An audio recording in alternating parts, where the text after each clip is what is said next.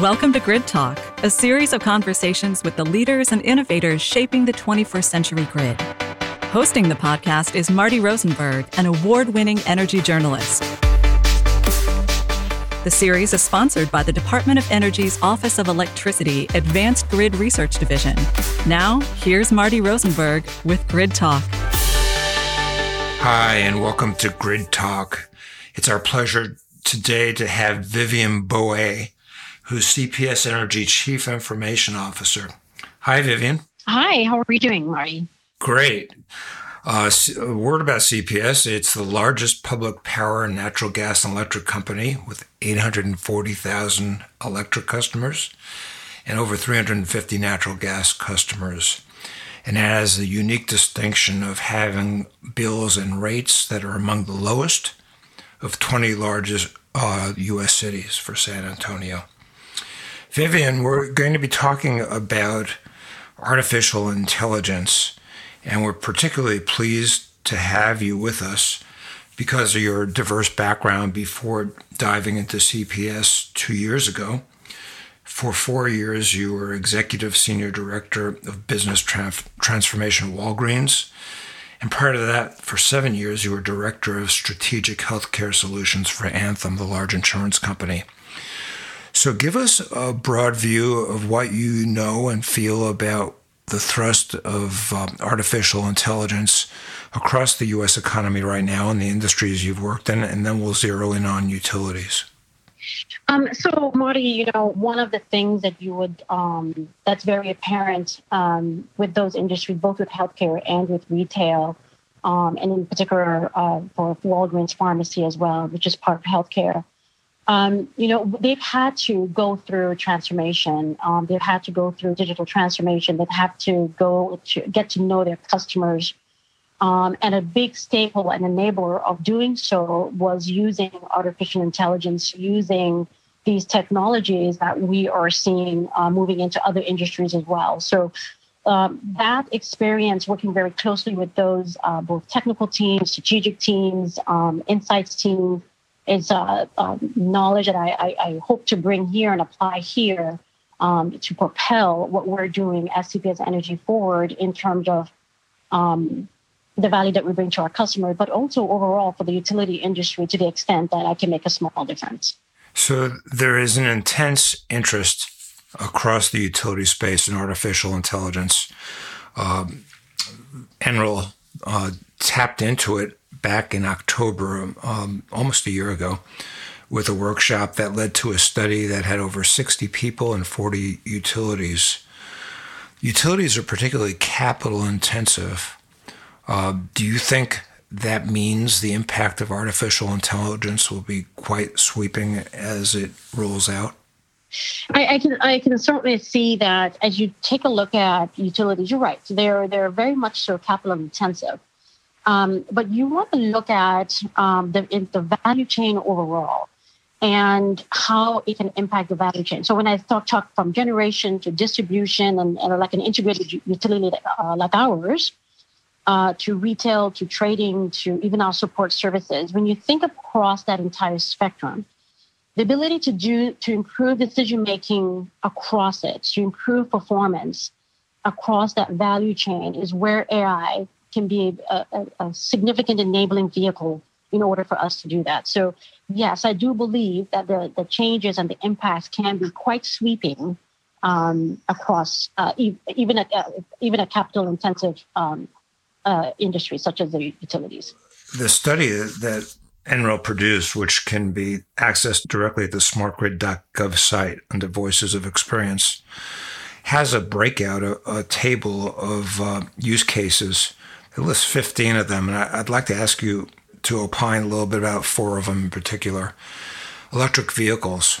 How will AI help deployment and uh, integration of EVs across San Antonio and in other markets as well?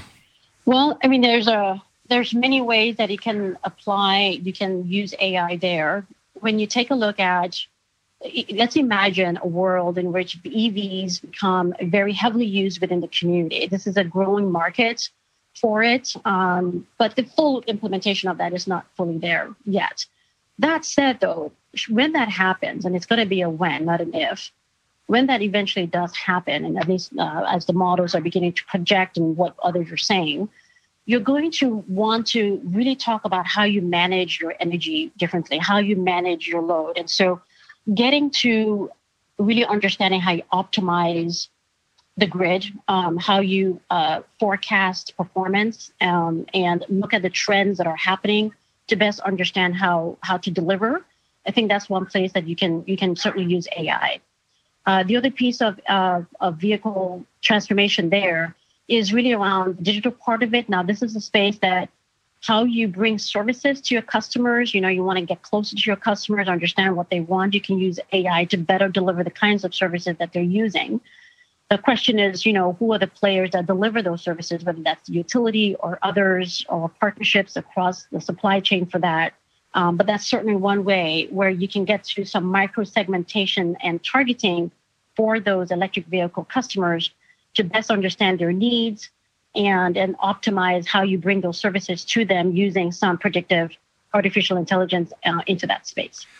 Another area uh, of intense interest is use cases of AI for optimizing DER. One of the major transformations of utilities is, as you know, moving from a, a model where it was large central generating stations uh, with largely a one way directional flow of energy to distributed energy assets going out with solar, wind, um, a variety of um, microgrids. With this distributed environment, how will AI play an important role? You know, um, as you mentioned, you know, data uh, flows to and from a customer, and uh, that in itself can inform artificial intelligence algorithms to better understand how to to optimize, if you may, um, and, and, manage uh, excess generation, sell it to the grid, uh, participate in demand response programs. Um, when you think about solar, a complement to that is some firming capacity, and how you think of something such as perhaps uh, batteries still still up and coming, when to charge and discharge those batteries. When you think about um, demand energy response management platforms, you know, you can, you know, really inform the, the market operators of both consumption and production and even alert uh, potential customers of when and, and how much power to use at that time. So there's so many applications there. I can go on and on, but I mentioned a few. Yeah, and we'll largely by function of this podcast be just dipping our toe into vast oceans of potential. Uh, two other area of, of, use cases I'd like to look at: uh, predictive maintenance and outage management. Of course, major hurricane seasons upon us now with uh, threats to the southeast. You have disruption in the west from fires um, in California right now. How will AI be part of the solution of utilities getting their arms around these issues? Well, you know, I, will use an example for uh, one in which uh, uh, we've deployed already. For instance, we use uh, weather related data for, for outage uh, management to determine and to predict where we might see based on uh, looking at weather patterns, a lot of the variables that come in from a weather perspective, looking at our systems as well and, and we're looking at how we best incorporate that information as well as, as in terms of how our systems have performed. But the model that we put out there ultimately better informs when you see a weather pattern come in, and, and those weather patterns may look different. You know, where can you potentially expect an outage to happen?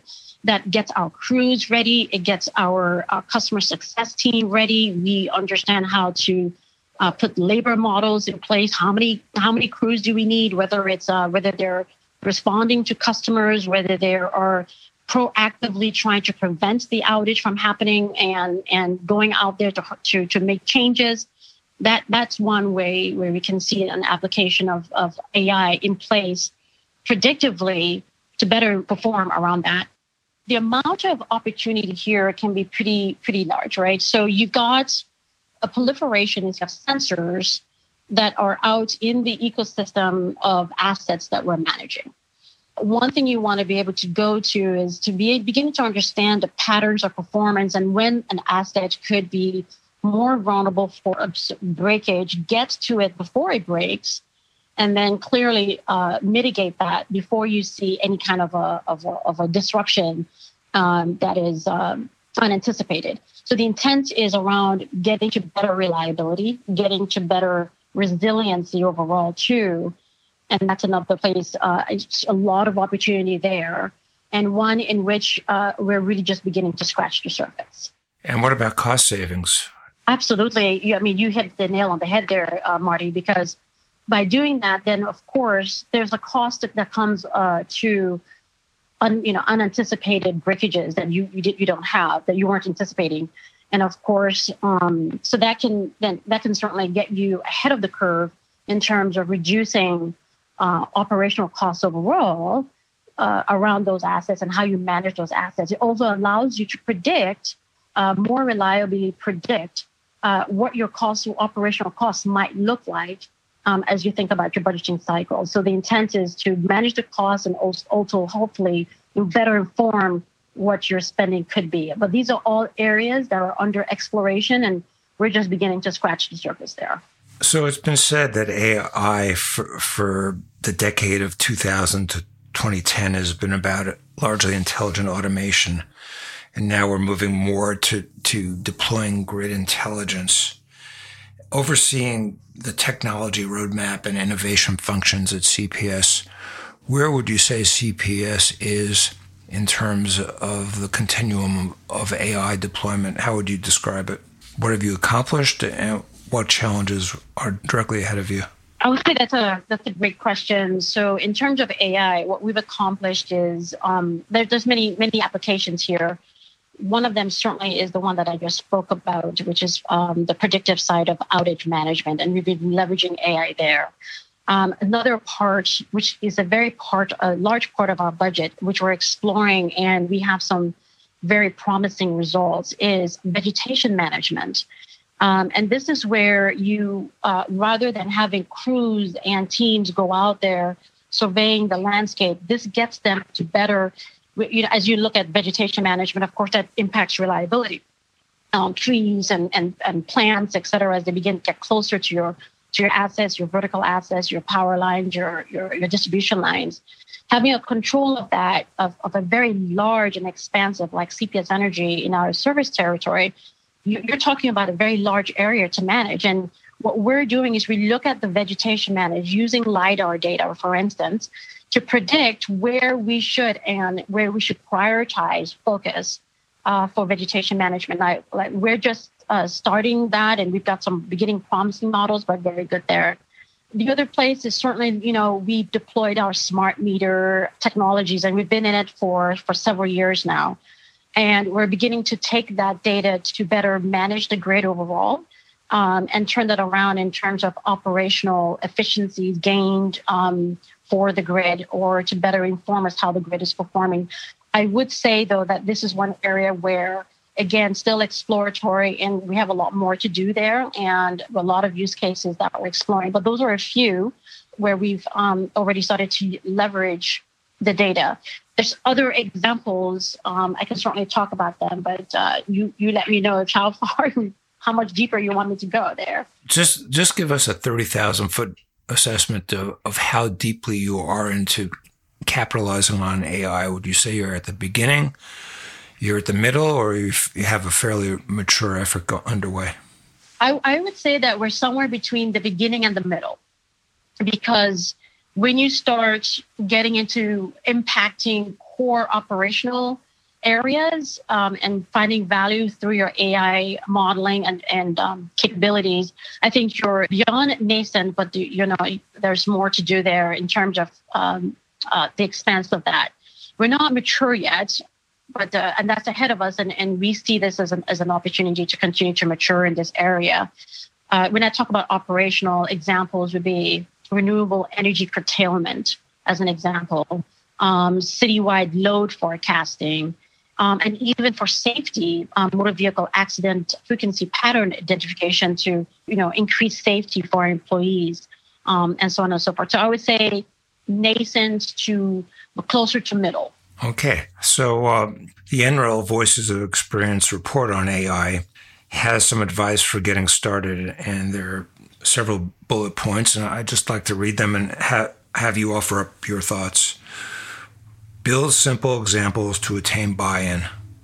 Well, I would say that, you know, folks think about AI or digital transformation or things like that, and they seem like very lofty aspirational goals. To obtain buy in is to start doing the things that are maybe even the low hanging fruit. They not, may not be the most um, flashiest, but start to build um, um, some real value for the business to hold on to. And that may not be actually AI, but just unlocking the value within the data itself through basic business, business intelligence on the way to AI. But when folks get better hand of their data, that's an example of where I would say we start to get business folks that's the, that, that become your voices um, and supporters for what value they can get out of data and um, moving towards AI. Take an enterprise wide approach to evaluating metrics and value. Well, when you take a look at that, I you know um, if you focus in on one area only, um, I, I, I, like the idea of taking an enterprise wide view, and this is one in which we talked about in uh, recently in the uh, workshop that we had back in February. For the enterprise, when you have an enterprise and people can see the bigger picture of what you're trying to envision, you may not be fully there yet, but you want to talk about the enterprise as a whole in order to understand the full value that you may be able to unlock. Um, and by doing so, with some real examples of what that looks like, you can start talking about what metrics that have value to the enterprise that can be impacted positively by doing an AI initiative. So think wider, think about the full value chain, um, not just one area of the value chain. You may begin deliver value in one area, but start with the bigger picture across the value chain. And the reason why is because you, you want to unlock value both in one area, but not eroded in another. So you, that allows you to think about the enterprise as a whole and get the enterprise involved in what you're trying to do. Consider the customer. Well, you know, that's one thing that I think you probably want to lead with is what the impacts are to your customers. We're as you mentioned, a municipally owned uh, utility, which means we serve the community, which means the community and what we do for our customers needs to be at the forefront in all of our thinking. Because ultimately, what we're doing is to service them. Uh, so we want to think about the impact of AI and how it brings value to them. And, and that may take multiple shapes, and that's perfectly all right. But you want to be able to demonstrate the impact to the customer and, and, and have the, their voices reflected in what you're doing, whether it's through services or in better uh, reducing the amount of outages that they see or to proactively prevent outages. Take that view because it gets people, one, excited, two, the community excited, three, you're delivering better services overall. Why don't we stay on it just for one more question? And that is San Antonio is fairly unique demographic, I would think. It also has some um, tech going on. To what extent do different customer bases dictate a different approach to AI by a utility? Well, you know, it's, it's a very good question. One of the areas, and we're just exploring this. So, um, our chief customer engagement officer and I and his group, we work very closely together to understand the profiles of customers that we have and what is most important to them, whether that's the small business customer, whether that's the residential customer, or maybe it's a customer um, that is struggling um, within the residential segments or sub segments. Um, you know, you want to understand what they're what they're trying to accomplish and what needs you need to meet. How does it dictate? You need to find a balance because they're all important. You need to find what you prioritize and do so equitably across the spectrum of profiles. Now, what they prioritize may look different, um, but you certainly want to strike a balance to meet all of their needs. And, and that's what we're working towards and what we're doing. And we certainly do that already in our services that we do day to day. But as we think about the application of AI, that's the work that's, I would say, that's that's ahead of us as we look at um, segmenting the, the customers and their needs and, and, and, and striking a balance uh, across all of them to service their the most uh, the highest priority needs. Great. Two more points for getting started. One is do not isolate AI projects. So this is I love this this one. Um, here's why. So sometimes you may be tempted because AI it's you know it's highly tech it can be very highly technical, um, and um, and and if you take you if you take your AI initiatives and you only focus on maybe value that the organization can can get behind. Um, the challenge is if you don't involve the organization and they're not your um, advocates, if you may, or they may not be ready, maybe great, but they're not ready to consume it yet because they have other other uh, priorities or challenges or focus area. Um, now you are isolated. Now you're doing something that uh, requires a push versus a pull. You want the organization to be pulling you in versus you pushing out only to the organization. It's both, it's push and pull. But if you're completely isolated, then it's a harder, now you're dealing with a bigger change management of changing the mind and getting people to see what you're trying to do. You want to be collaborating with them um, I think it's one of the other items where I call collaboration across that is very important so that you have the highest priorities that the organization can get behind. And lastly, do not chase perfection, chase improvement. Yes. So uh, one of um, somebody said this to me, and I'm going to steal it because I think it's a very good thing. When you have a room and on the table there's uh, piles of, let's just say, money, um, and at different heights, right? Uh, you've got uh, one at six inches high, another at uh, two feet high, and another at six feet high. If you're only chasing the highest pile, uh, you may be missing the lowest hanging fruit. You're walking in where AI can bring in value, grab, be strategic about what you're doing. Don't get me wrong, but there's so much value. Don't focus on perfection. Getting better ultimately is how you drive value sooner and into the hands of people. It's a it's an agile way of thinking. Is deliver incremental improvements, test it out, understand, learn, cycle back, go on for the next uh, set of improvement, and and from there you you in my mind bring value faster and sooner, as well as um, in, in, a, in a valued way. The last set of issues I'd like you to think about and uh, talk to us about we go through buzzwords in business, um, Internet of Things, and, and uh, I can go on and on. AI is one of them now. Do you think it has a mystique that needs to be demystified? And uh, are some people putting too much hope into it? And uh, do we need to debunk some of the expectations people have as to what AI can deliver? Well, I, I would say that um, there is a uh, there's certainly value that AI can can deliver. But when I think about AI, you know, you know, some folks may take it maybe too far onto the right. Right, we like for instance, maybe we make people's jobs obsolete, and maybe AI could be bad for humanity. The future might look like the Terminators and, and the Matrix and, and so on and so forth. If I can just use that as, as, as examples, I would say that you know AI is what you can use to automate, as an example, things that are routine and frees human beings to do what they do best, right? Um, to solve problems. So it is not AI in place of humans, it's AI to enable humans to do better at what they, they ultimately do. The intelligence lies there um, and the problem solving is there. Um, so you bring the two together and that's how you that's how you get the most value out of it. So I would demystify this idea that artificial intelligence replaces people. It, it, it gets you to solve problems differently, but it allows it also unleashes humans to do what they do best, which is also uh, solving problems. So that's one thing. Great. And is there any over expectation of what it can deliver? Well, I would say that the over expectation on what it can deliver, it really depends on what you're using to ground yourself um, expectation is of AI can be pretty big, but you also be, need to have a pragmatic and realistic approach to it. Um, and so each organization has a different journey that they're on.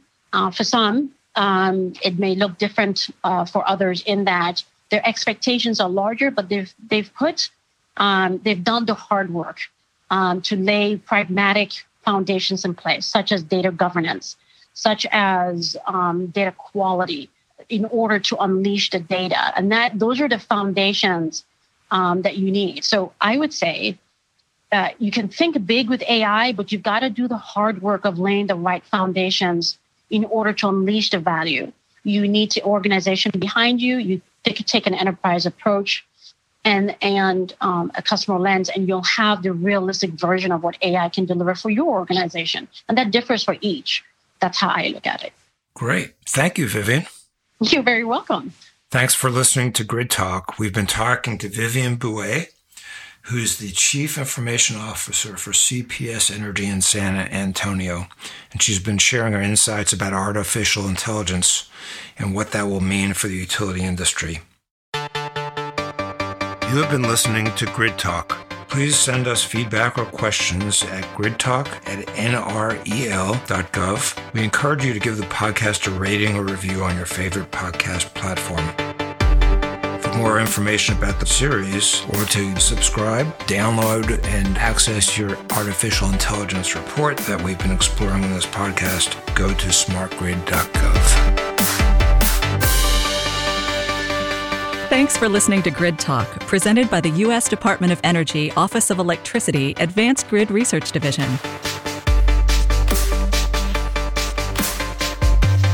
Subscribe through your favorite podcast provider or visit smartgrid.gov for more information.